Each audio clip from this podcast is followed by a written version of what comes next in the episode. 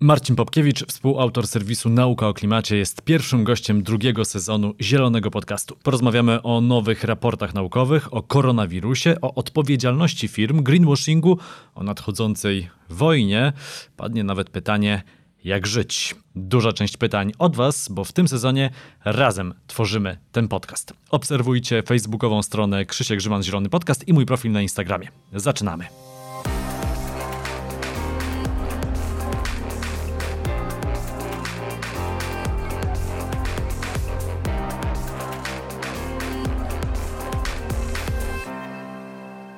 Marcin Popkiewicz, fizyk jądrowy, dziennikarz i współautor portalu Nauka o Klimacie. Dzień dobry. Witaj serdecznie. Byłeś pierwszym gościem pierwszego sezonu, jak się to mówi, Zielonego Podcastu. E, jesteś teraz pierwszym gościem drugiego sezonu. No to skoro Miło rozmawialiśmy mi. równo rok temu, to powiedz proszę, co się zmieniło w zakresie wiedzy naszej, ogólnej na temat zmian klimatycznych w ciągu ostatnich 12 miesięcy? No wiesz, 12 miesięcy w kwestii wiedzy naukowej to nie jest jakiś taki długi okres, nie jest rewolucja, tak? Parę rzeczy można pewnie wymienić. Badania choćby ostatnio opublikowane odnośnie lądolodu Grenlandii, tak? Że jak patrzymy na jego bilans masy z ostatnich e, lat, w zasadzie już od 2000 roku, on jest regularnie ujemny, czyli to znaczy już obecne warunki klimatyczne, jak się one zmieniły, e, to już teraz rondolot Grenlandii konsekwentnie traci masę i będzie utracił dalej, pewnie coraz szybciej. Przekroczył już punkt krytyczny już przy obecnych warunkach klimatycznych. I to jakby jest taka ogólny, taki ogólny wniosek, że jak badamy punkty krytyczne systemu klimatycznego, to kiedyś się tak plasowaliśmy dosyć daleko, że tam nie wiem, 3 stopnie, 4, może 5, a teraz okazuje, że stopień, może 2, że te zmiany, które nas czekają, będą szybciej niż nam się wcześniej wydawało. No, sam lądolot Grenlandii docelowo to jest plus 7 metrów poziomu morza, tak? I badania mówią, że to już nastąpi i niewiele jakby można z tym zrobić, no chyba żebyśmy wyssali dwutlenek węgla jako ze środowiska, no to daje do myślenia, tak? Widzimy pożar lasów masowo na świecie. No, może nie jest jakaś rewolucja, tak? Ale widzimy generalnie Syberia rekordowe, tak tych e, newsów trochę jest. Badania na przykład czułości klimatu, które trochę zawęziły czułość klimatu. No, tych, właśnie, właśnie klimatu to jest taki tym... święty graal jakby wiedzy klimaty, klimatologicznej, trochę, żeby ją określić precyzyjnie. A możemy, się, a możemy się na chwilę zatrzymać dokładnie na sekundę przy tym badaniu, bo ono jest ciekawe, dlatego że to jest takie badanie okay. przeprowadzone przez World Climate Research Program, z którego wynika, że odrzucamy pewne skrajne scenariusze, że na pewno to podwojenie emisji dwutlenku nie spowoduje, że temperatura wzrośnie tylko troszeczkę i na to pewno nie temat. spowoduje bardzo, bardzo. O właśnie, to wytłumacz. Znaczy, czułość klimatu to jest, znaczy, są różne definicje, tak, ale taka równoległa czułość klimatu to jest jak bardzo wzrośnie temperatura w długim horyzoncie czasowym w odpowiedzi na podwojenie stężenia CO2. No i generalnie przyglądamy się temu już od badania Julia Czerneja z lat 70. E, I on wtedy wykorzystał dwa pierwsze modele klimatu i wyszło, że to generalnie jakieś tam 2 i 4 stopnie pokazały. Więc ja stwierdził, że 1,5 do 4,5 stopnia jest ten, wzrost temperatury prognozowany długoterminowo w wyniku podwojenia stężenia CO2. No i generalnie później staraliśmy się zawęzić to, ale to nie jest takie proste, bo czułość klimatu zależy od stanu, z którego wychodzimy. W epokach lodowych trochę inaczej klimat reagował, w ciepłych okresach trochę inaczej. Poza tym nie tylko gazy cieplarniane działają na klimat, także nasze aerozole na przykład, które emitujemy do atmosfery, czy to siarczanowe, czy sadze. E, I generalnie czułość klimatu badamy jakby na podstawie kilku takich no, sposobów. Pierwszy to modele klimatu, oczywiście, tak? Budowujemy pewną fizykę w modele klimatu, coraz bardziej zaawansowane, no i tam podwajamy stężenie CO2 i patrzymy, jak się zmieni temperatura. To jest jakby pierwsza ścieżka. Kolejną ścieżką są badania paleoklimatu, czyli wiemy, że były epoki lodowe, były cieplejsze okresy, wiemy o ile tam było cieplej, jak tam inne były parametry systemu klimatycznego, stężenia gazów cieplarnianych, czy coś tam innego. No i w związku z tym szacujemy, że w takim razie czułość klimatu była taka i taka.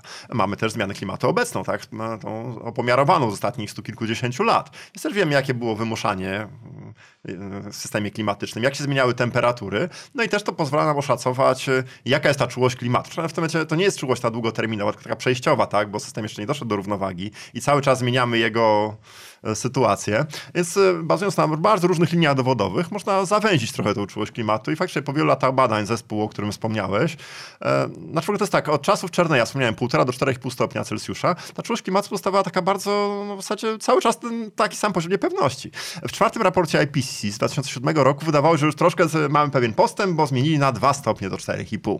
Ale w piątym raporcie znowu wrócili do 1,5 do 4,5 stopnia. W zasadzie bylibyśmy, to się w tym samym miejscu, co 40 e, lat temu. No i temat jest oczywiście intensywnie badany, bo on decyduje tak naprawdę o tym, no, jak bardzo zmieni się klimat w odpowiedzi na taki czy inny scenariusz emisji. No i faktycznie teraz trochę udało się to zawęzić. trochę spadła ta górna granica, 3,9 ale wzrosła... teraz? Tak, ale wzrosła ta dolna i to 2,6. bardziej. Tak. Graj mamy powyżej 3, jakby to oszacowanie centralne. No i to trochę pozwala mieć nadzieję, że najbardziej ekstremalne starusze klimatyczne nie nastąpią. Ale też te Ale najłagodniejsze dosyć, to jest dosyć słabe ograniczenie, nie dużo silniejsze, że te najłagodniejsze, że ta czułość klimatu jest niewielka na poziomie tam stopnia, czy półtora, czy nawet dwóch, też w zasadzie możemy wykluczyć. I to dużo bardziej stopień prawdopodobieństwa. Więc jakby cały czas badamy różne aspekty systemu klimatycznego. Zbliża się kolejny raport IPCC, czekamy niecierpliwie. E, Ale 12 miesięcy to nie jest jakaś rewolucja w tym temacie, to jest pewna akumulacja wiedzy, powiedziałbym. A czy, jakaś, a czy jakaś rewolucja zaszła w Polsce? Znaczy jeszcze na świecie zaszła pewna rewolucja związana z koronawirusem, tak? A, do powiedziałbym, tego, że... to do tego tematu jeszcze, e, je- jeszcze przejdziemy, chyba że teraz już coś też Znaczy e, tak pod kątem klimatycznym może tylko wspomnę, Mhm. że wiesz, zmiana klimatu to jest coś, co przy czym ostrzegali naukowcy od lat, no ale decydenci generalnie społeczeństwa się nie paliły z podejmowania działań takie e, rozłożone w czasie, rozproszone, nie wiadomo, czy to mnie dotknie, czy może niekoniecznie, tak generalnie zamiataliśmy pod dywan, nie słuchając za bardzo głosu nauki, mówiąc, że ryzyka na, są, są poważne i narastają. I tak samo było z koronawirusem. Jak się spotkaliśmy we wrześniu zeszłego roku, właśnie był publikowany raport World at Risk dotyczący pandemii. Właśnie opisywano zagrożenia pandemią, że wchodzimy w te lasy deszczowe, wycinamy te zwierzęta tam, wchodzimy w kontakt z nimi, mordujemy, gdzieś wywozimy na jakieś targowiska, jeszcze mokre targowiska, się piętrzą w klatkach jedne nad drugimi, różne gatunki tam płyną ustrojowe, ciekną, zabijane są na miejscu krew, a kontakt z ludźmi, kontakt ze zwierzętami hodowlanymi, po prostu wylęgarnia, transmisja wirusów. Znaczy te wirusy mają coraz mniej warunków do bycia w swoich naturalnych ekosystemach, to szukają sobie nowych żywicieli, tak, nas. No i w tym raporcie można było przeczytać, jakie są zagrożenia, że to zasadzie tylko, tylko kwestia czasu. I to był jeden z wielu kolejnych raportów, gdzie naukowcy ostrzegali, że takiej sytuacji nam grozi poważna pandemia. E, Raporty zagroż- e, ryzyk na Światowe Forum Ekonomiczne w Davos co roku. Pandemia była tam generalnie w górnej prawej ćwiartce regularnie, także to ryzy- spore ryzyko i poważne konsekwencje. I co z tym zrobiliśmy? No w zasadzie nic nie zrobiliśmy, tak? No poczekaliśmy, aż się wydarzy. Prawda? No tak, typowo jak to homo sapiens, tak? Już się, jak już cegła nadleci i nas trafi, to się budzimy z naszego letargu, że o, że w mordę jeża. I na przykład policzono koszty, tak? Ile kosztowało nas... Znaczy, bo jedno, jedno to jest jakby działanie w obliczu pandemii, czy byliśmy nieprzygotowani, przynajmniej tu w Europie, bo na przykład w tych rejonach, gdzie przeszli SARS, MERS, e, w Azji Południowo-Wschodniej byli dużo lepiej przygotowani, dużo lepiej sobie z tym poradzili, jak wiemy, niż w Europie czy w Stanach na przykład. My kompletnie na zasadzie ratuj się kto może. I na że też nas trochę taka pycha zgubiła, bo ten Chińczycy gotują te nietoperze, hehe, jeszcze ich nie potrafią dogotować, prawda? My tu mamy najlepszą służbę zdrowia na świecie, nie wiem, w Stanach Zjednoczonych czy w Europie, tak? I nas to w ogóle nie dotyczy, tak? No, okaże, że dotyczy, tak? Że wcale nie jesteśmy tą koroną stworzenia, jak nam się wydawało, że to koronawirus nam tutaj tą koronę strącił. E, No ale jedno to jest jakby działanie w obliczu pandemii, żeby ją kontrolować, drugie to nie dopuścić do niej. I to są fundamentalne działania, bo trzy czwarte tych patogenów jest transferowane z dzikich zwierząt właśnie na nas i nasz inwentarz. E, No i koszty tego, teraz licząc obecne koszty, jak patrzymy ile trzeba było wpompować w ratowanie gospodarek, rzędu 10 tysięcy miliardów dolarów. To jest chore kwoty pakietów stymulacyjnych. To w ogóle kilkanaście procent światowego PKB nagle zostało wydrukowane, stworzone z kapelusza. No owszem, zapobieganie temu wymagałoby za, zaprzestania wylesiania najbardziej wrażliwych hotspotów biologicznych, zamknięcia mokrych targowisk, no znowu straty gospodarcze, prawda? To nas w ciągu bodajże 30 lat, jak pokazał niedawny raport, kosztowało no 200 miliardów byśmy byli do tyłu na tej działalności gospodarczej. Często szkodliwy, patrz, wylesiania słodeczne. Tak, ale 200 miliardów. A teraz wrzuciliśmy 10 tysięcy miliardów, tak? To kosztowałoby nas 2%, zapobieżenie takim katastrofom, tak? Widać, że kompletnie ignorując kwestie zaniku bioróżnorodności, kwestie etyczne z tym związane, tak po prostu merkantylnie patrząc na słupki w Excelu, działamy głupio i nieodpowiedzialni. Sami sobie strzelamy w kolano, przeładowujemy, strzelamy w drugie. I dlaczego to mówię w kontekście klimatu? To sama sytuacja. Naukowcy ostrzegają, a decydenci mówią, a to nie za mojej kadencji, nie mój problem, a kiedyś coś później, niech ktoś coś z tym zrobi, tak? To samo mamy z klimatem teraz. Naukowcy ostrzegają, a społeczność międzynarodowa no nie paliła, żeby podejmować działania. No teraz jest trochę lepiej, tak? Mamy Europejski Zielony Ład, demokratów w USA, którzy zmieniają kierunek jakby... E, widzimy, że już ta cegła leci, jest całkiem blisko, tak? E, I więc zaczynamy wykonywać jakiś unik. A pytanie, na ile wykonamy ten unik, na ile to cegła, na ile asteroid, ale to jakby osobny wątek. Powiedziałeś o Brukseli, powiedziałeś o Waszyngtonie, to powiedzmy jeszcze o Warszawie, e, czyli o tym, e, jak reagują polskie władze. Od tego, jak się widzieliśmy ostatnio, e, minęły wybory i parlamentarne, i prezydenckie. Zmiany w Polsce nie ma, a czy są jakieś nowe działania? Znaczy, zacznijmy od tego od punktu wyjścia, tak? Wiesz, nas to nie bez powodu nazywano nie Poland, tylko Coland, tak? Czyli Węglandia, mówiąc po polsku. I punkt wyjścia rzeczywiście był dramatyczny. Byliśmy w końcu tym jedynym krajem, który wetował unijną politykę klimatyczną, który nie chciał przyjąć celu neutralności emisyjnej do 2050 roku. I powiedział tak, no jest lepiej, tak? Znaczy widać zmiany, też maleje nam udział. Węgla w miksie energetycznym, to nie, nieskoniecznie wygląda z entuzjazmu pod kątem ochrony klimatu, ale z względów czysto gospodarczych, po prostu węgiel się robi no, strasznie drogi, jeszcze nasz węgiel konkuruje gdzieś tam z odkrywkami w Australii czy Kolumbii, jeszcze teraz rynek światowy jest zalany węglem, którego nikt nie chce w dobie koronawirusa, kiedy siadła aktywność gospodarcza, więc jakby to różne czynniki powodują, że zmienia nam się miks elektroenergetyczny i polityki unijnej. Tutaj bardzo wpływają, widać, że e, chociaż jesteśmy jedynym krajem, który nie przyjął, no, jakby, znaczy unijny unijny cel zaakceptowaliśmy neutralności klimatycznej. Jesteśmy jednym krajem, który stwierdził, że to my w swoim tempie będziemy dochodzić do tego celu neutralności klimatycznej, co oczywiście jest szaleństwem także gospodarczym z wielu różnych względów i ekonomicznym, ale to już jakby znowu osobny wątek. A co nas dociera? Znaczy, rozmawiam z różnymi politykami, z różnych opcji, także z opcji rządzącej i widzę, że to nie jest monolit. Także są politycy, którzy myślą po staremu, że to jest taki no, beton węglowy taki jeszcze, gdzieś tam się nauczyli, jak działa świat 30 lat temu i takim zostało, albo z różnych względów nadal tak twierdzą, ale jest też no, coraz liczniejsze pokolenie młodych polityków formacji rządzącej, które zdaje sobie sobie sprawę, że jednak ten kurs no, na dobrą zmianę, na prawdziwą dobrą zmianę jest już nie do uniknięcia. E, no i z swojej strony cóż, robię co mogę, żeby stymulować tą zmianę, gdzie się da, wśród sił politycznych, mediów też oczywiście, tak, w biznesie, bo jest też coraz większe zainteresowanie i zrozumienie dla tych kierunków. Jak się patrzy na korzenie Europejskiego Zielonego Ładu, tak nawiązując do polskiej polityki, to Europa robi to nie tylko dlatego, żeby chronić klimat, ale też ze względów bezpieczeństwa energetycznego, bilansu handlowego importu węglowodorów, ryzyka geopolitycznego z tym związanego. No i wreszcie w świecie, gdzie mamy no, konflikty Chiny, Stany Zjednoczone, gdzie mamy też wyścig technologiczny, zajmowanie tam różnych pozycji w różnych gałęziach gospodarki, no to Europa zdaje sobie sprawę, że musi też pracować swoje specjalności. I ten kurs na dekarbonizację, na uniezależnienie się od importu nośników energetycznych, na jakby własny przepis na rozwiązania energetyczne, też informatyczne wokół tego, no to jest sposób na konkurencyjność Europy w najbliższych dekadach i na miejsca pracy w Europie, dobre miejsca pracy. E, więc to jest bardzo spójny program i no, zaczyna też do nas docierać, że generalnie jest to w naszym dobrze pojętym interesie, żeby nie sypać piachu w tryby, tylko generalnie wchodzić na tą drogę. Oczywiście są tacy, którzy patrzą to inaczej, związkowcy górniczy, tak? Nawet jak górnikom damy dobrze płatne miejsca pracy w innym sektorze i tam będą, nie wiem, ocieplać domy, term, fotowoltaikę instalować, czy tam elektryfikować transport, czy tam budować biogazownię, czy coś tam, coś tam, coś tam, no to związkowcy górniczy gdzie będą mieli takie konfitury, tak jak w, obecnym układzie, który no, jest mafijny, tak jak mówią wtajemniczeni, więc nasze koncerny też się zmieniają, jak słuchałem na przykład wystąpień prezesów PGE czy Oczywiście. Taurona, więc tu w ciągu roku nastąpiła naprawdę prawdziwa, dobra zmiana w tym zakresie. A myślisz, bo, bo rozmawiamy w takim momencie tuż de facto przed rekonstrukcją rządu, że Ministerstwo Klimatu się ostanie w tym nowym rządzie? Nie wiem, nie będę zgadywał. Hmm. Ale to, to, to, jeszcze jedno pytanie w związku z momentem, kiedy rozmawiamy, bo mamy początek września, też początek roku szkolnego. Wy zaglądaliście parę razy do książek, podręczników e, dla młodzieży. I co ja myślę, pisze... ostatnio no, na artykuł Nauce o klimacie, tak? Tak, tak, tak. No i, Niezła beka. Polecam, zajrzyjcie na naukę o i klimacie. Co, i, co, I co tam się, i co tam się pisze w tych książkach? No nie jest to jeszcze, nie jest to jeszcze... No porów... to słońce steruje klimatem, że to wymieni korzyści z tego, że klimat się ociepli i takie też różne kwiatki. Swoją drogą rozmawiałem z ludźmi z Ministerstwa Klimatu na ten temat i podrzuciłem im ten artykuł i faktycznie zareagowali, tak skontaktował z Ministerstwem Edukacji, żeby to zmieniać. E, no więc, wiesz, no, my robimy tą robotę no, edukacyjną, wychwytujemy to wszystko, wyjaśniamy, tak, i, i podrzucamy w różne miejsca od ministerstw po różne NGOsy, czy tam, nie wiem, MSK, tak, żeby dalej działali swoimi kanałami.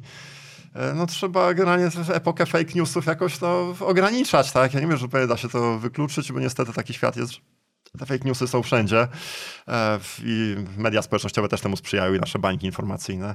No ale generalnie trzeba z tym walczyć, żeby to mniej tego absurdu było. Tym bardziej, że temat jest nadzwyczaj ważny i tutaj opowiadanie o korzyściach z globalnego ocieplenia dla Polski, tak, jakieś będą, tak, dłuższy sezon wegetacyjny, oczywiście, niż rachunki za ogrzewanie, tak, e, nowe, nie wiem, sorgo będziemy mogli uprawiać na przykład, tak, prawda, można coś tam powymieniać, tak. Jak patrzymy per saldo na konsekwencje, to wygląda to no, mocno ponuro. E, ten drugi sezon Zielonego Podcastu różni się od pierwszego tym, że będzie bardzo dużo pytań e, od słuchaczy. Co tydzień zbieram pytania. Trudnych na... pytań. No i trudnych pytań. No już się domyślę, jakie będą te pytania, tak? No trudne pewnie. No będą, będą, będą no trudne. Dobrze. Oczywiście pytania zbieram co tydzień na Facebooku, Krzysiek Grzyman Zielony Podcast. E, tam będziecie mogli zadawać i już mogliście zadawać pytania. No to lećmy z pierwszym pytaniem od Ewy. Nawiązuję do twojej książki Świat na rozdrożu, gdzie opublikowałeś dwa, no takie dość słynne schematy. Świat wzrostu e, z danymi gospodarczymi i świat wzrostu z eksploatacją zasobów y, i środowiska. Obydwie te krzywe bardzo szybko rosły, no i weszły w taką fazę już, że leciały y, do nieba. Wykresy kończą się na roku 2010. I tu pojawia się pytanie, czy kryzys koronawirusa trochę wypłaszczył te krzywe, słynne wypłaszczenie krzywej, ale tutaj nam nie chodzi o zachorowania, tylko wzrost gospodarczy i zużycie zasobów. I czy ewentualnie to spłaszczenie to jest tylko taki mały ząbek, y, takie chwilowe odejście od y, trendu, y, czy to jest całkowita zmiana? Co jakiś czas aktualizuję te krzywe, więc aktualizację ostatnio miałem w ostatnim miesiącu. E, no i tu jest parę ciekawych wniosków. Oczywiście koronawirus e, tak spowoduje tąpnięcie. Tak, spadła produkcja samochodów, liczba przelotów, PKB i tam różne inne wskaźniki, zwrócenie tam węgla, ropy, tak, to mnóstwo rzeczy pospada. E, w poprzednim kryzysie, tam 2008-2009 też mieliśmy spadek, a później odbiło się w kolejnym roku z nawiązką. Obecny kryzys jest głębszy, więc pewnie tak się łatwo nie odbije. Aczkolwiek jak. To jest pytanie o porównanie do kryzysu energetycznego z lat 70. Też wiesz, pod jakim e, względem, tak? Nie, spadek PKB jest głębszy na przykład. Konsekwencje jeszcze, wiesz, za wcześnie, żeby powiedzieć, jak daleko to zajdzie, bo ten kryzys nam się nie skończy. No, ale zanim jeszcze, ale, wiesz, ale powiem tak, zanim, e, bo w tym roku będziemy mieli spadek, tak? Można dyskutować jak głęboki i czego, e, ale już wcześniej ciekawe trendy się rysują, bo ile ten wzrost PKB był, tak powiem, ładny na świecie, co jakkolwiek go postrzegać, to wiele wskaźników tak szybko i jakby przestało rosnąć tak szybko jak PKB. Nie? Produkcja samochodów, zużycie energii, emisje CO2. No i zastanawiałem nad, czasem, czasem gdzieś pytają właśnie o przyczyny tego. E, bo z jednej strony faktycznie się poprawia, no, są pewne polityki efektywności energetycznej i zmiany źródeł energii, które wydaje się zaczynają mieć jakiś wpływ. E, I faktycznie trochę lekki decoupling następuje. Lekki. Z drugiej strony mam wrażenie, że ten wzrost PKB, do którego odnosimy no, wiem, produkcję czegoś, czy surowców, zużycie energii, e, jest napompowany, jest wirtualny, że ma miejsce w sektorze finansowym i tak naprawdę to jest, e, nie jest rzeczywisty wzrost PKB, mówiący o tym, o rzeczywistej gospodarce światowej, tylko są wirtualnie napompowane liczby. I ten decoupling nie jest wcale taki duży. Tak naprawdę gospodarka światowa rośnie wolniej, różnymi zawirowaniami, rosną nierówności, e, globalizacja siada, trochę konflikty się pojawiają między różnymi krajami, e, z mocarstwami, tak, patrzymy e, Stany, Chiny, Chiny, Indie, tak, między Europą, Stanami, Europą, Rosją. Cała globalizacja zaczyna nam trochę siadać. No to jest jakby znowu osobny wątek troszkę, więc być może wchodzimy już trochę w okres granic wzrostu, kiedy ten wzrost tak naprawdę nam będzie wyhamowywał. No i tego typu kryzysy, jak koronakryzys, będą istotnymi elementami tego globalnego hamowania. Jest bardzo szeroki wątek, nawet nie wiedziałem w tym momencie, w który wątek wchodzić, a e, żebyśmy nie wychodzili poza pytania. Ewa, rozumiem, że tych pytań mamy w sumie jeszcze parę na liście. Oj, tak, pytań jeszcze mamy e, kilka, ale może tylko pociągnę e, ten wątek króciutko. No dobrze, w tym roku gospodarka wyhamowuje, a nie masz wrażenia, że wszyscy chcą nadrobić to wyhamowanie w ciągu roku, dwóch, trzech? Jeżeli przez wszyscy rozumiesz większość ekonomistów i polityków, to odpowiedź jest, że oczywiście, że chcą. Tak. Okej. Okay. E, kolejne pytanie też dotyczące pandemii koronawirusa od Grześka. Czy w czasie pandemii widać różnicę w zanieczyszczeniu środowiska? Tym razem pytamy o samo zanieczyszczenie środowiska w porównaniu do lat poprzednich.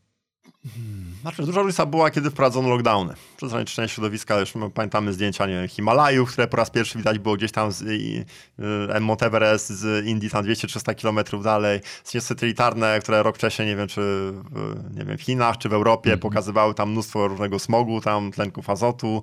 Nagle okazywało, że to wszystko spadło tam o rząd wielkości. E, no ale najpóźniej no, w większości odbiło, jak ten lockdown zdejmowaliśmy, więc w zasadzie to, czy spadek emisji gazów cieplarnianych, czy smogu czy innych zanieczyszczeń. No, że wrócił trochę do punktu wyjścia. Miejscami są zagrożenia, że nawet będzie gorzej, bo ludzie na przykład mniej chętnie jeżdżą komunikacją miejską, a zamiast tego pakują się do samochodów, tak, co powoduje wzrost zanieczyszczeń lokalnie, co prawda. Ale też ludzi ciągle nie ma pracy albo nie jeździ, więc jakby ciągle no, ciągle emisje będą ten, mniejsze ten w tym model roku. pracy pewnie też się zmienił, więcej będzie tak, pracy więcej zdalnej. więcej pracy zdalnej. Tak, tak naprawdę jest dobry trend, tak jakby przemieszczamy się kompulsywnie, można powiedzieć. E, ale Marcin, ale Marcin roku... dziwię się, że jeszcze, nie, że jeszcze nie wspomniałeś o tej różnicy między e, ociepleniem klimatu e, a zanieczyszczeniem środowiska. A że... bo zakładam, że dla słuchaczy tego podcastu ona jest oczywista. ale ja bardzo lubię to porównanie, że jednak z tym zanieczyszczeniem środowiska jest tak, że przynajmniej ze smogiem, tak, że to co uleci i zniknie, no to nie ma, to jest czyściej, przynajmniej na ten moment, kiedy nie emitujemy. Tak, no dwutlenek węgla się kumuluje w środowisku, tak, więc e, jak w tym roku emisje średnio rzecz biorąc rocznie spadną o kilka procent, nie wnikając ile to będzie procent, 4, 5, zobaczymy. To jest trochę tak, jakbyśmy, bo się skumulowane emisje. Ile w sumie do środowiska dorzucimy? To jest trochę tak, jakbyśmy mieli basen i dolewamy 100 litrów wody na minutę. E, to jest bardzo fajne liczba, emitujemy dziennie 100 milionów ton CO2 do atmosfery, więc 100 milionów ton CO2 i tam 100 mhm. litrów wody do basenu na minutę jest całkiem dobre porównanie. I ścinamy to ze 100 do 95. To, co rozwiązaliśmy problem, już tam się nie przeleje, no, przeleje się później. Troszeczkę później, tak. E, więc generalnie to tylko troszkę spowolniło tempo wzrostu i to tak e, marginalnie. Tak wielkie lockdowny, ograniczenia aktywności gospodarczej widać, że zupełnie nie pozwalają skutecznie ochronić klimatu i że będą potrzebne zdecydowanie głębsze działania polegające na przebudowie systemu, że będziemy mieli energię z innych źródeł, inne budynki, inny transport, e, inną gospodarkę przemysłową, inne rolnictwo i w ogóle trzeba będzie zmienić no, podstawy tego systemu, pewnie łącznie z kwestiami ekonomiczno-finansowymi, ale to jest jakby też osobny wątek. E, to skoro już wspomniałeś o zmianach, które nas czekają, to pytanie o zmiany w energetyce. Monika zastanawia się na temat, ma taką refleksję na temat nowych rozwiązań pomysłów służących klimatowi i zastanawiają, czy skala przedsięwzięć ze strony i to naukowców, i to skupionych na tych problemach firm i przedsięwzięć działań nas, konsumentów, jest na tyle duża, że daje szansę na pozytywne, globalne, rzeczywiste zmiany w ramach pewnych obszarów. No i właśnie energetyka jest tutaj dobrym przykładem, ale pewnie moglibyśmy też mówić o innych branżach. I czy istnieją już wynalazki lub y, ich prototypy, które mogą realnie zrewolucjonizować nasze bycie w świecie? Oj, bardzo złożony wątek.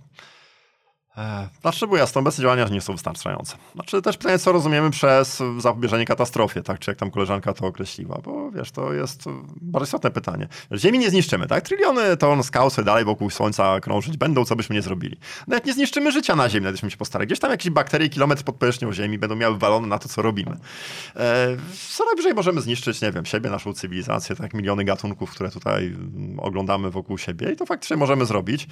E, na razie, że tak powiem, zdecydowanie nie robimy dość, tak? Ani jako decydenci, ani jako kowalscy, ani jako firmy, ani jako w zasadzie ktokolwiek, tak? Znaczy gdzieś tam się pojawiały już miejsca, gdzie ludzie robią, tak powiem, co się da i to jest właściwe podejście, że zrobić ile się da.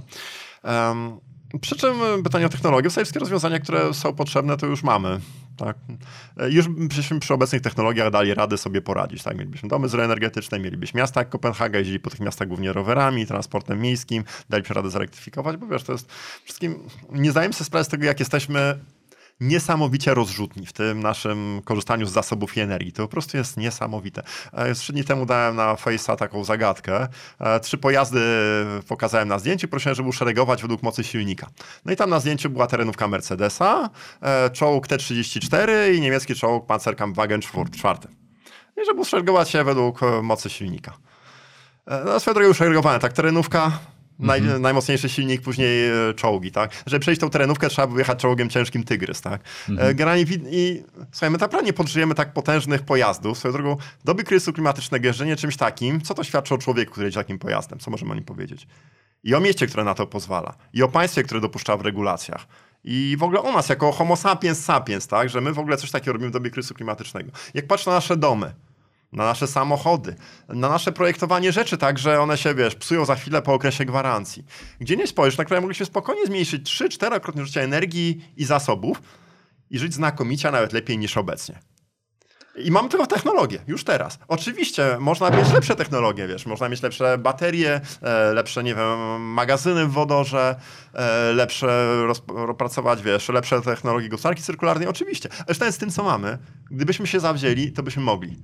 Tylko wiesz, to idzie w poprzek e, no, neoliberalizmu i tego, że chciwość jest dobra i mój zysk jest najważniejszy, tak? Więc musielibyśmy troszkę zmienić model gospodarczy i też nasze cele jako ludzi, jako społeczeństwa. E, ale oczywiście przydałoby nam się parę przełomów technologicznych, które by ułatwiły, ale nawet bez tych przełomów moglibyśmy dać radę, gdybyśmy za to wzięli, ale za to się nie bierzemy, bo to z różnych względów jest niewygodne. Wymieniłeś magiczne słowo wodór. Myślałem, że właśnie wskażesz wodór jako taką technologię, która coś ja to jest jedna z wielu zmieni technologii. na wielką skalę. Ale ona już jest taka w zasięgu ręki. Znaczy wiesz, to jest coś, na czym się pracuje i trzeba pracować. Niedawno był, wiesz, elektrolizera o mocy megawatów, to, to wiesz, niedawno, później kilkudziesięciu megawatów, teraz mówimy już, wiesz, o gigawatach, tak? Więc i tutaj jakby, wiesz, postęp techniczny jest bardzo duży, bo paliwa kopalne to nie tylko jest źródło energii, to jest magazyn energii, tak? Bo my możemy naprodukować pigułę energii z fotowoltaiki i wiatru i to, i to będzie tania energia, tylko na czasem będzie, a czasem jej nie będzie, tak? Więc problem, żeby tę energię zmagazynować. I magazynowania tej energii w różny sposób. I w bateriach, i w wodorze, i jako ciepło, bo to najtaniej się magazynuje, czy to w solach, czy jakoś w cieple przejścia fazowego. Jest bardzo wiele rozwiązań. E, I też zarządzanie popytem, tak, żeby nie było tak, że wiesz, my w ogóle o tym nie myślimy, tak, a może fajnie było nasz popyt dopasować do zapotrzebowania, choćby na zasadzie cen, bo dzisiaj wiesz, pstrykasz y, i masz płaską taryfę, tak? Taryfa G11 nieważne, czy jest rynek zalany prądem, czy, y, czy wiesz, y, tego prądu nie ma i mam, jak w czerwcu mieliśmy na przykład Bełchatów, nam zalało i polski system energetyczny otarł się o blackout. Gdyby nie import od sąsiadów, to by mhm. się wyłożył. No ale ty tego nie widziałeś w swoim rachunku. Gdybyś miał zróżnicowane ceny i płaciłbyś drogo wtedy, kiedy tego prądu jest mało, a tanio, kiedy jest go w brud, jeszcze wiesz, nie sam byś tam sterował, tylko wiesz, jakiś komputer by ci sterował, tak? No, wiesz, włączyłaby ci lodówkę, tak? Czy klimatyzację dopasowywał tak, tego, jak zaprogramowałeś. I się okazało, że tak naprawdę, wiesz, mam dużo większego systemu, rozwiązań jest bardzo dużo i e, przy czym, wiesz, e, e, wszystkim musimy myśleć o tym, ile energii potrzebujemy i nie konsumować jej bez sensu, tak z tym przykładem tą, z tą terenówką o silniku, mocniejszym moc silnika czołgu. No i też, e, wiesz, no, musimy zastosować zasady zanieczyszczający płaci, czyli jakby, wiesz, korzystanie ze środowiska i zasobów powinno kosztować. Bo na razie to, wiesz, no, jest to wszystko przerzucane na społeczeństwo i tego nie widzimy w rachunku, a obecny świat, no, funkcjonuje w rachunku ekonomicznym generalnie patrzysz na swój własny portfel. No może nie ty, Krzysztofie, nie słuchacze, którzy są wybitnymi tutaj osobami nietypowymi, ale tak średnio rzecz biorąc, statystyczny Kowalski, tak, wiesz, patrzy swoim portfelem, swoim własnym interesem i jak nie ma sygnału na tym poziomie, no to, to, to, to temat dla niego nie istnieje. No. E, było pytanie e, w skali makro, było pytanie o energetykę, teraz e, czas na biznes. Marcinie, mówiłeś, że ważny jest bilans między emisją dwutlenku węgla a pochłanianiem. Jednak widać już, że są polscy przedsiębiorcy, którzy zaczynają narzędzie, no w cudzysłowie handlu emisjami, w cudzysłowie wykorzystywać. Jest tutaj przykład firmy sprzedającej mięso. Jej marketing podchwycił termin zerowy ślad węglowy i funkcjonuje ta firma w telewizji jako firma bezemisyjna. No i tutaj słuchaczka, czy słuchacz się, chyba słuchaczka e, doszperała do tego, e, że w zasadzie firma no, nadal emituje, tylko jednocześnie pochłania, a mianowicie ma uprawy kukurydzy. A przy okazji firma zamienia metan w biogazowniach w energię elektryczną i cieplną, zaopatrując w nią sąsiadów. No i firma dysponuje teraz certyfikatem faktycznie bilans zero. I pytanie jest, co o tym myślisz? Czy to nie tworzy warunków do tego, że firmy z większym kapitałem będą mogły sobie kupić takie prawa, no a firmy bez kapitału, biedniejsze, padną? I czy taki carbon offset nie pomaga właśnie kapitalizmowi ewoluować zamiast go wystopować i w, czy w sytuacji, kiedy przekroczyliśmy 9 z 15 punktów zwrotnych w kierunku nieodwracalnych zmian w klimacie zagrażających światowemu ekosystemowi, nie powinno się promować idei ujemnego śladu węglowego zamiast zerowego. Czy to już Znowu bardzo wiele mózg, mózg eksploduje, gdybyś miał powiedzieć tutaj wyjść na ulicę, a rozmawiamy w śródmieściu Warszawy i powiedzieć nie, no dobra, każda nie, zerowy, nie, nie zerowy ślad węglowy, tylko no. ujemny. No, każda działalność gospodarcza generalnie wiąże się z tym, że zużywamy energię, a ta energia, choćby prąd na przykład, to jest wiesz, z paliw kopalnych, czy coś tam jechało na paliwach ropopochodnych, tak, czy wiesz, jakaś tam krowa wybekiwała metan, no jakby masz tym wszystkim emisję, tak. Cokolwiek nie robisz, to masz w tym emisję zużycia zasobów. No oczywiście fajnie jest je ograniczać, e, fajnie jest je ograniczać, znaczy wiesz, do zera nie ograniczysz, tak, możesz to kompensować. Znaczy w obecnym systemie nie ograniczy tego na pewno.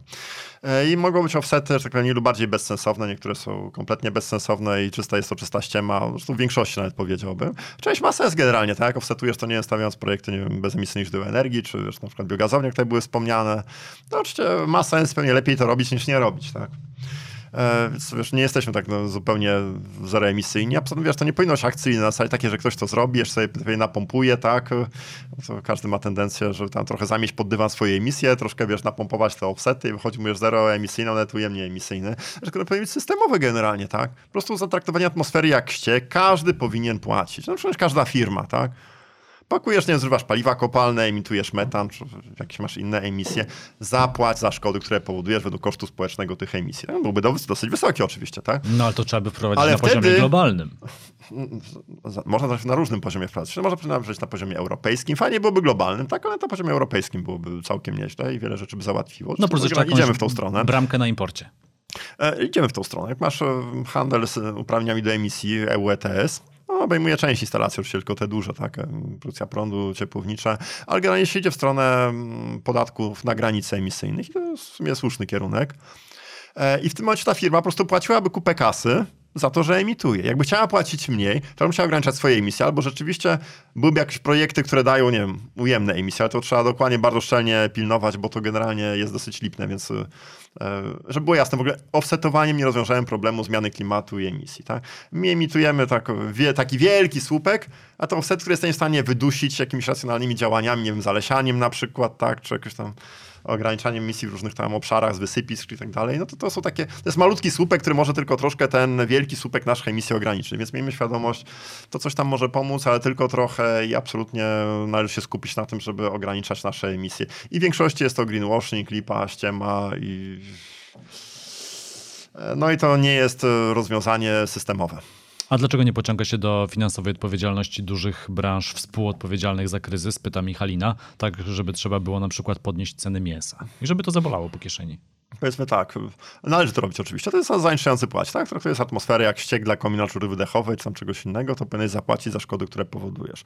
I częściowo się to robi, tak wspomniałem na przykład EU ETS, tak? Oczywiście do niedawna to w ogóle było takie dosyć śmieszne, bo te za tonę CO2 do atmosfery pakowano, płaciliśmy kilka euro i te granie były drobne nawaciki.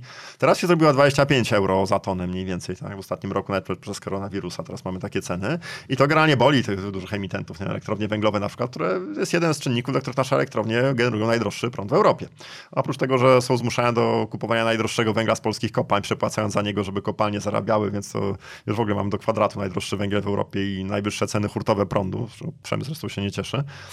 Um, ale generalnie są obszary, gdzie idzie trudniej niż z prądem czy z ciepłowniami, na przykład mięso, tak? To jest oczywiście kolejne stwierdzenie, gdzie powiedzmy, to jest zanieczyszczający płaci proporcjonalnie jakby do szkodliwości środowiskowej. Nie tylko wchodzą kwestie emisji gazów cieplarnianych, tu wchodzi, nie wiem, zużycie wody na przykład.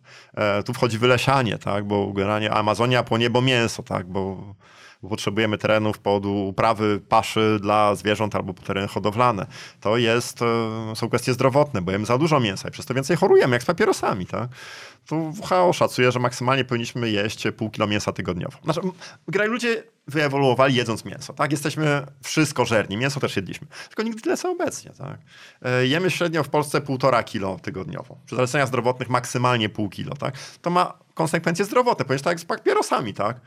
Okej, okay, palisz, ale będziesz chorował, będziemy musieli płacić za leczenie ciebie, to się dorzuć na to leczenie w cenie tej trucizny, którą kupujesz, tak? No akurat palacze płacą. No i bardzo dobrze, w podobie było nawet z mięsem, w szczególności czerwonym, które dla nas niezdrowe. E, antybiotyki. Jak e, masz genetycznie zunifikowane zwierzęta, stłoczone w jakichś warunkach, to w zasadzie wynęgarnia chorób, tak? Jak wszystkie e, pozarażają się, no to profilaktyczne antybiotyki. Sekretne antybiotyki masz w wodzie, przenawożenie, gnojowica do rzeki, do Bałtyku, zakwit z Bałtyku. E, jak to wszystko, wiesz, posuniesz kwestie etyczne oczywiście, tak? Generalnie, wiesz, zabijamy, wiesz, mi, na świecie dziesiątki miliardów zwierzaków lądowych co roku, żeby, wiesz, mieć mięso na talerzu, tak? Więc wszystko się posumuje i ten, co zanieczyszcza, czy generuje problem, powinien za to zapłacić. Jak najbardziej, powinien, tak? Jest to olbrzymi opór, ale myślę, że to jest tylko kwestia czasu, żebyśmy takie działania wprowadzili. Swoją drogą nie chodzi o to, że to był kolejny podatek. Natomiast wszystkie te pieniądze zebrane z opodatkowania mięsa można by z powrotem oddać, choćby na cele żywnościowe, tak? Czyli dofinansować wege żarcie. Czyli to obrazowo ja to mówię w ten sposób. Idziesz do mm. burgerowni i patrzysz na burgery i tam widzisz wege burger. Ale tak wiesz, full wypas, jak w warzywach, tak? 5 zł. Najesz się obiadowo i jesteś cały szczęśliwy za 5 zł. Patrzysz, chicken burger, no 15 zł. Pig burger 30.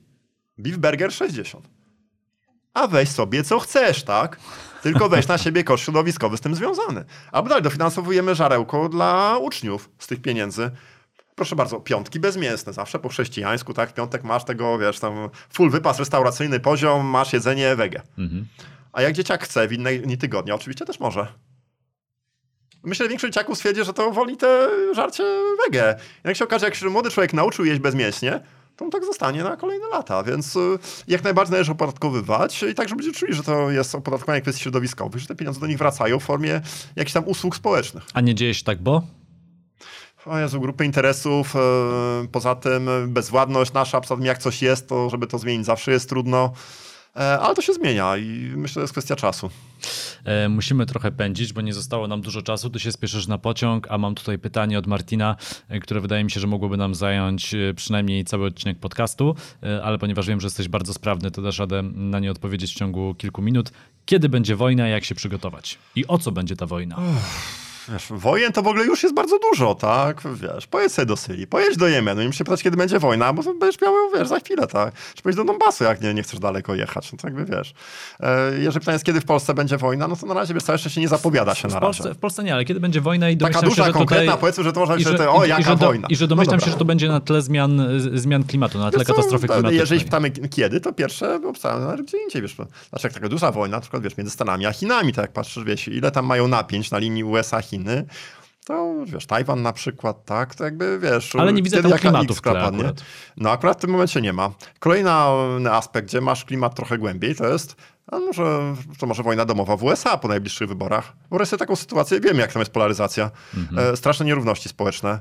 E, nierówności i rasowe, i klasowe, i pandemia do tego, i ludzie tracą pracę, i strzelają do siebie z lewa i z prawa już na ulicach, i przemoc. E, i narastające nierówności. I generalnie jak pomyślimy teraz o tym, że mamy teraz dwa plemiona w USA, republikanie i demokraci, którzy nawzajem patrzą na siebie wilkiem i tam wiesz, prezydent e, zamiast łagodzić to tylko pompuje i zachęca do agresji, to wyobraź sobie taki scenariusz. E, przychodzi wieczór wyborczy, spływają głosy, no i te złożone bezpośrednio, bo tam mamy i głosowanie bezpośrednie i korespondencyjne.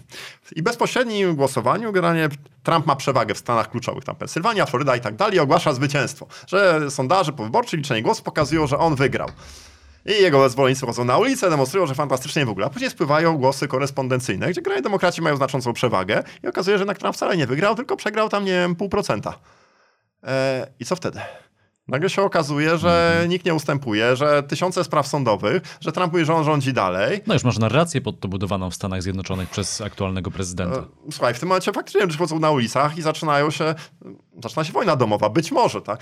Nie wiem, gdzie wybuchnie jaka wojna. E, Tu tło klimatyczne można powiedzieć, że jest, bo jedna strona chce polityki ochrony klimatu zdecydowanej. Swoją drogą ciekawostka, bo nie byłoby zielonego, nowego zielonego ładu, Green New Deal, gdyby nie polityka Trumpa, która po prostu wkurzyła ludzi do czerwoności. Kompletnie antynaukowa, ukierunkowana na pompowanie paliw kopalnych, dewastację środowiska, tak, tylko żeby aktywność gospodarcza jego sprzymierzeńców tam biznesowych miała się dobrze.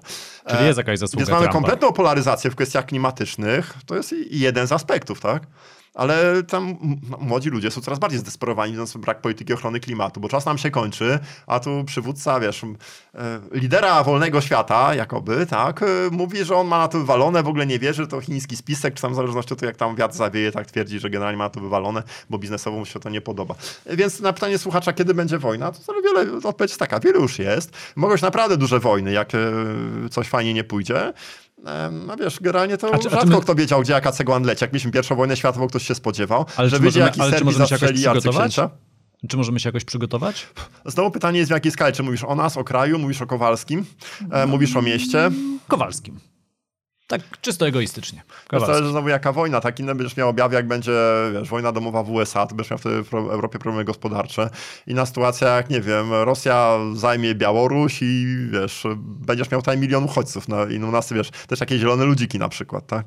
E, ale oczywiście, wiesz, z punktu widzenia takiego zabezpieczenia, no to wiesz, resilience, tak? Jakieś, wiesz, no, dywersyfikacja i, i majątku, i, i kontaktów, i kapitału społecznego, e, i, i zasoby rzeczy niezbędnych. E, są fajne poradniki na przykład i w Crisis or War Comes na przykład, to chyba nie wiem, czy Szwecja, czy Finlandia wydała w zeszłym roku taki poradnik, że jak doszło do wojny, to należy tak mieć tam, co przygotować pod kątem, nie wiem, zasobów żywności, wody, e, środków zdrowotnych, radia i tak dalej. Można wpisać sobie w Google i w Crisis or War Comes e, i tam po prostu dostać poradnik, tak, na ten temat. Jest wiele tego typu opracowań. To nie jest jakaś wielka cegła, to jest tam, nie wiem, 20 stron taka broszura w zasadzie, żeby sobie tam mm, Kowalski mógł przeczytać.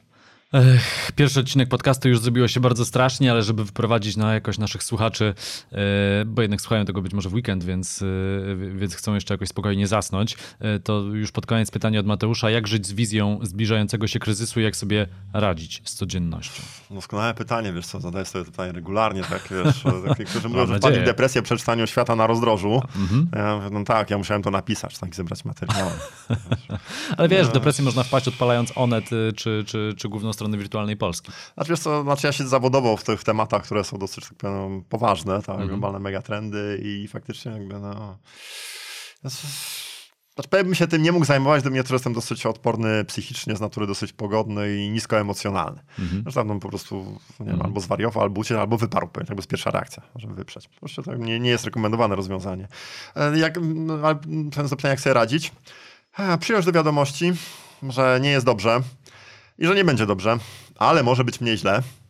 I te wszystkie negatywne emocje, czy za przeproszeniem wkurw, które nas ogarnia w związku z różnymi rzeczami niemiłymi, które się na świecie dzieją, skanalizować w działania.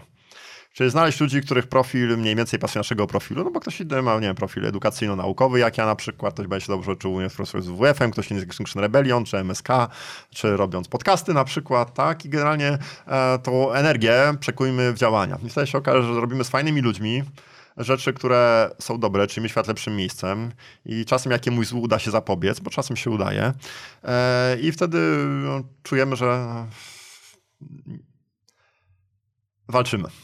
Co z tego wyjdzie? Znaczy, bo jasne, będzie źle, będzie boleć. Jest za późno, żeby już nie bolał, za długo zwlekaliśmy. Chodzi o to, żebyśmy nie zamienili w mokrą papkę na ścianie przy zderzeniu z granicami wzrostu, no tylko żebyśmy jakoś wyszli po prostu poobijani, wyciągnąwszy pewne wnioski. A też zanim pewne, że tak powiem, rzeczy, które powinny się zdarzyć w kwestiach systemowych, legislacyjnych i tak dalej się zdarzą, muszą zaistnieć w przestrzeni publicznej jako koncepcje, jako rzeczy dyskutowane, jako rzeczy, o które ktoś występuje, nie wiem, choćby edukacja klimatyczna MSK, o której wcześniej wspomnieliśmy, tak żeby one się zdarzyły jako kolejne kroki, bo też nie jest tak, że od razu zrobimy to, co należy, tak, że nagle myk i mamy super e, kierunek, przedstawiamy z z reguły trochę zajmuje czasu, e, no i tego potrzebujemy aktywnych ludzi, którzy będą no, za tymi zmianami cisnąć. Potrzebujemy tego szybciej niż to się dzieje, w większej skali niż to się dzieje, a to właśnie jest robota dla ciebie, słuchaczu, żeby ruszyć tyłek i wziąć się za zmienianie świata na lepsze. I zdecydowanie nie ma się co zniechęcać tym, że mieszkamy w Polsce, gdzie być może pewne postawy są jeszcze obce. A ja pozwolę sobie dorzucić jedno zdanie. Powoli. E, my jesteśmy zaczadzeni tym, że jesteśmy w Węglandii, w tym jedynym kraju, który wetuje politykę ochrony klimatu i nam się w związku z tym wydaje, że nic się nie da zrobić. Ale miejmy świadomość, my jesteśmy tym jedynym krajem w Europie, który tak ma.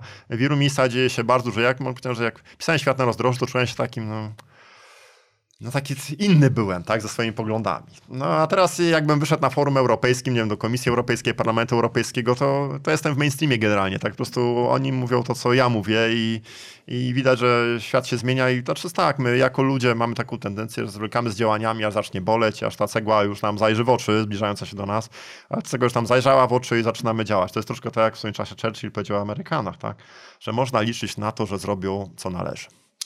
Kiedy e, już przetestują wszystkie inne opcje. I ostatnie pytanie. W zasadzie można powiedzieć, że całą rozmowę z Tobą e, zaplanowali e, słuchacze Zielonego Podcastu. Marcinie, czy spotkał Cię hejt ze strony innych ludzi ze względu na Twoje, no nazwijmy to, poglądy o klimacie, czyli tak naprawdę e, ze względu na rozpowszechnienie wiedzy naukowej o klimacie? No, pytanie retoryczne, nie no że tak. Znaczy, wiesz, to pierwsze jestem człowiekiem, jakby, wiesz, to dbam o swoją higienę psychiczną, więc generalnie to jest takie, jak coś daję na fejsie na przykład, to po prostu robię posta i nie dyskutuję, tak? Po prostu przekaz jednokierunkowy, jak starych dobrych czasów. E, dyskutuję z ludźmi na spotkaniach bardzo często, tak? To, ale wtedy też jest zupełnie inna sytuacja w mediach społecznościowych, które się generalnie robią kloaką i każdy jest najmądrzejszy. E, o, na spotkaniach, nie wiem, panelach dyskusyjnych czy wykładach, jak najbardziej rozmawiam, czasem ktoś występuje bardzo agresywnie, agresywnie tam mówiąc, że dwutlenek węgla nie jest gazem cieplarnianym, ale co nam pan tutaj głupoto opowiada, tak? Nie ma sprawy, co dyskutuję, dyskutuję, przedstawiam swoje racje. Często nie mówi się do tej osoby, tylko trzeba pokazać reszcie e, sali, że ten gość jest kompletnym świrem, tak? Mhm. I generalnie nie mam z tym problemu. E, więc powiem tak, z punktu widzenia tego, że czuję się dotknięty hejtem, nie, nie czuję się, nie mam tego problemu i, i sobie z tym razem. E, no, nie byłbym sobą, gdybym nie zadał ci jednego ostatniego pytania. Słuchaj, czy to, że nie ma szczytu klimatycznego w tym roku 2020, szczytu, który miał się odbyć w Glasgow w, w Szkocji, e, czy to nie jest wielka strata dla całej ludzkości? Ja wiem, że jest pandemia koronawirusa, ale może tym bardziej, skoro jest ta pandemia, yy, powinno się zorganizować ten szczyt, no może w jakiejś takiej wersji zdalnej, chyba, że to w ogóle nie ma sensu, no, bo tam chodzi o te kuluarowe rozmowy. Bo bez kuluarów i... się tam nic nie załatwi, tak. Okay. E, to czy wiesz, to czy lepiej, że był i lepiej, że tam ustalono dużo. Z drugiej strony, wiesz, no w tych warunkach ten szczyt po prostu nie spełnił swojego celu, tak mm. że w ogóle jakoś znacząco popchnie sprawy do przodu, no zobaczymy. Ktoś tam z czymś przyjedzie, ktoś nie.